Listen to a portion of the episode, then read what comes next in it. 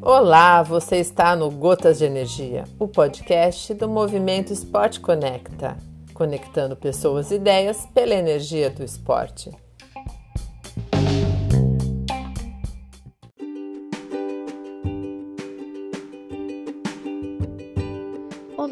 Sou Tami Ceci, cofundadora do grupo Orro de Águila, atuante no Brasil e na Argentina com o objetivo de incentivar pessoas com deficiências visuais para a prática do esporte e atividades físicas, e também colaborar na formação de novos atletas guias. Hoje, em Gotas de Energia Transformando Vidas, falaremos um pouco sobre o vínculo e a confiança entre atleta guia e atleta guiado de maneira integral, como um comportamento a ser exercitado e praticado no dia a dia de todos os cidadãos e ainda neste episódio, teremos a participação do atleta com deficiência visual Fernando Carvalho, contando um pouco sobre como o esporte influencia na sua qualidade de vida e na sua relação com a sociedade. Sobre a formação da dupla, atleta guia e atleta com deficiência visual, inicialmente, quando pensamos na, nessa formação, para corridas, seja de pista, rua ou montanha, e ainda dependendo dos objetivos que envolvem cada situação, o ideal é pensar numa dupla que consiga ter um maior sincronismo e um menor consumo de energia, ou seja, uns parâmetros básicos que possuam alturas similares para que tenham a mesma amplitude e a frequência de passadas Apesar de que o atleta guia, ele deve ter uma maior capacidade física que o atleta com deficiência visual. Ainda lembrando que em nossas ações nós não priorizamos o alto rendimento, e sim levar à sociedade valores e conceitos sobre a cegueira e a baixa visão. Mas uma vez formada a dupla, atleta guia e atleta guiado, o próximo passo é a construção de um vínculo entre os dois. E este vínculo ele está muito além do vínculo físico ou da cordinha que usamos para fazer a conexão entre atleta guia e atleta guiado, que pode ser pelas mãos, pelos braços e, em algumas situações, como no caso da natação, pela cintura.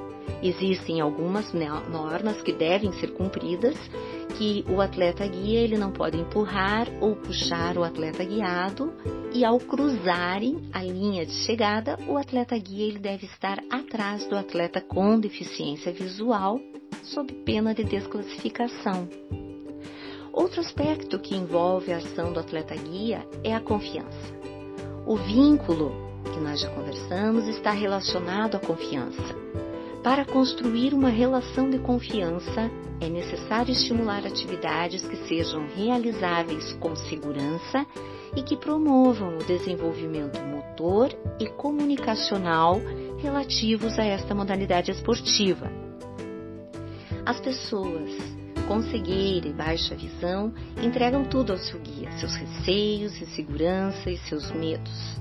Isso tem um elevado reflexo no momento em que se é literalmente colocado à prova principalmente nas corridas, que pela própria dinâmica do seu dia a dia, as pessoas com deficiências visuais, elas ficam com o sistema de alerta constantemente ativo, que faz com que surjam certos vícios posturais a nível de cintura escapular e cintura pélvica, o que muitas vezes torna este grupo mais retraído à prática de esportes. É óbvio, são posturas de defesa e por isso mesmo temos que promover a relação vínculo-confiança para neutralizar essa situação. Sobre vínculo e confiança do esporte para a vida.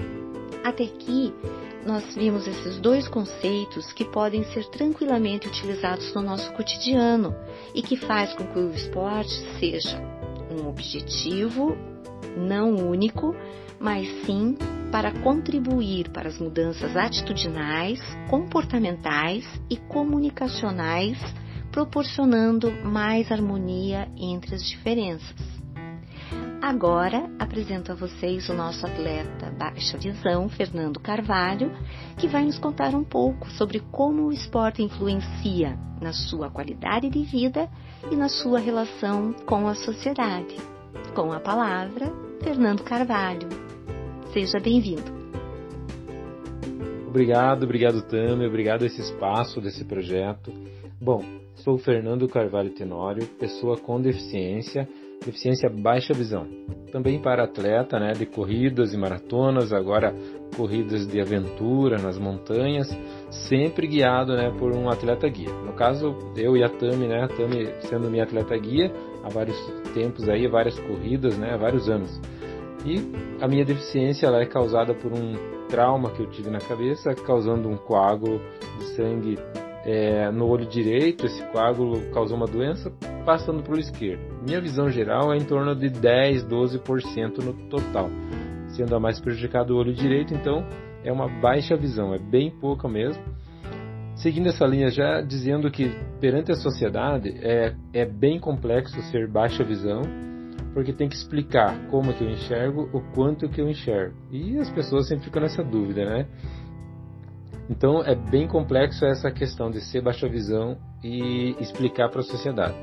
A minha entrada no esporte, né, como é, para atleta aí nas áreas de, de, de corrida, me deu muita autonomia, né, para cuidar do corpo, para me dar independência, autonomia e assim me desenvolver, né, para minha mobilidade ser melhor e também para estar tá aí é, buscando outros caminhos, né? Então a entrada no esporte foi fundamental, né?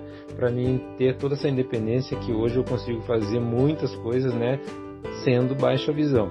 E a importância de ter um atleta guia nas horas de atividade esportiva é extremamente importante.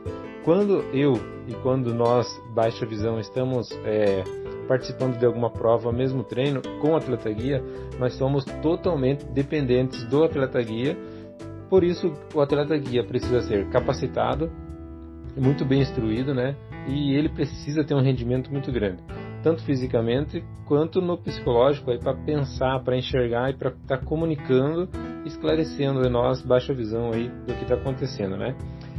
Temos que ter um um atleta guia bem ativo para estar tá controlando tanto a nossa postura, a nossa corrida, o nosso desempenho também, porque a visão dele está no nosso corpo, né, no nosso ritmo de corrida. Então, é importante termos esse atleta guia junto com a gente, né? Então, é, demanda aí de uma, de uma formação bem é, diversificada do atleta guia, né? Ele como atleta, passando informações para nós. Então, eu estou nessa linha aí de ajudar a montar é, e capacitar os atletas guias, né? E também passando para a sociedade vários tipos de informações aí que me cabe como pessoa com deficiência. Então, Basicamente é isso, né? Então, um grande abraço, espero que ajude essas informações. Muito obrigada, Fernando, por compartilhar sua história de vida e reforçar a nossa filosofia. Interpretar o mundo é necessário, mas transformá-lo é essencial. Muito obrigada a todos.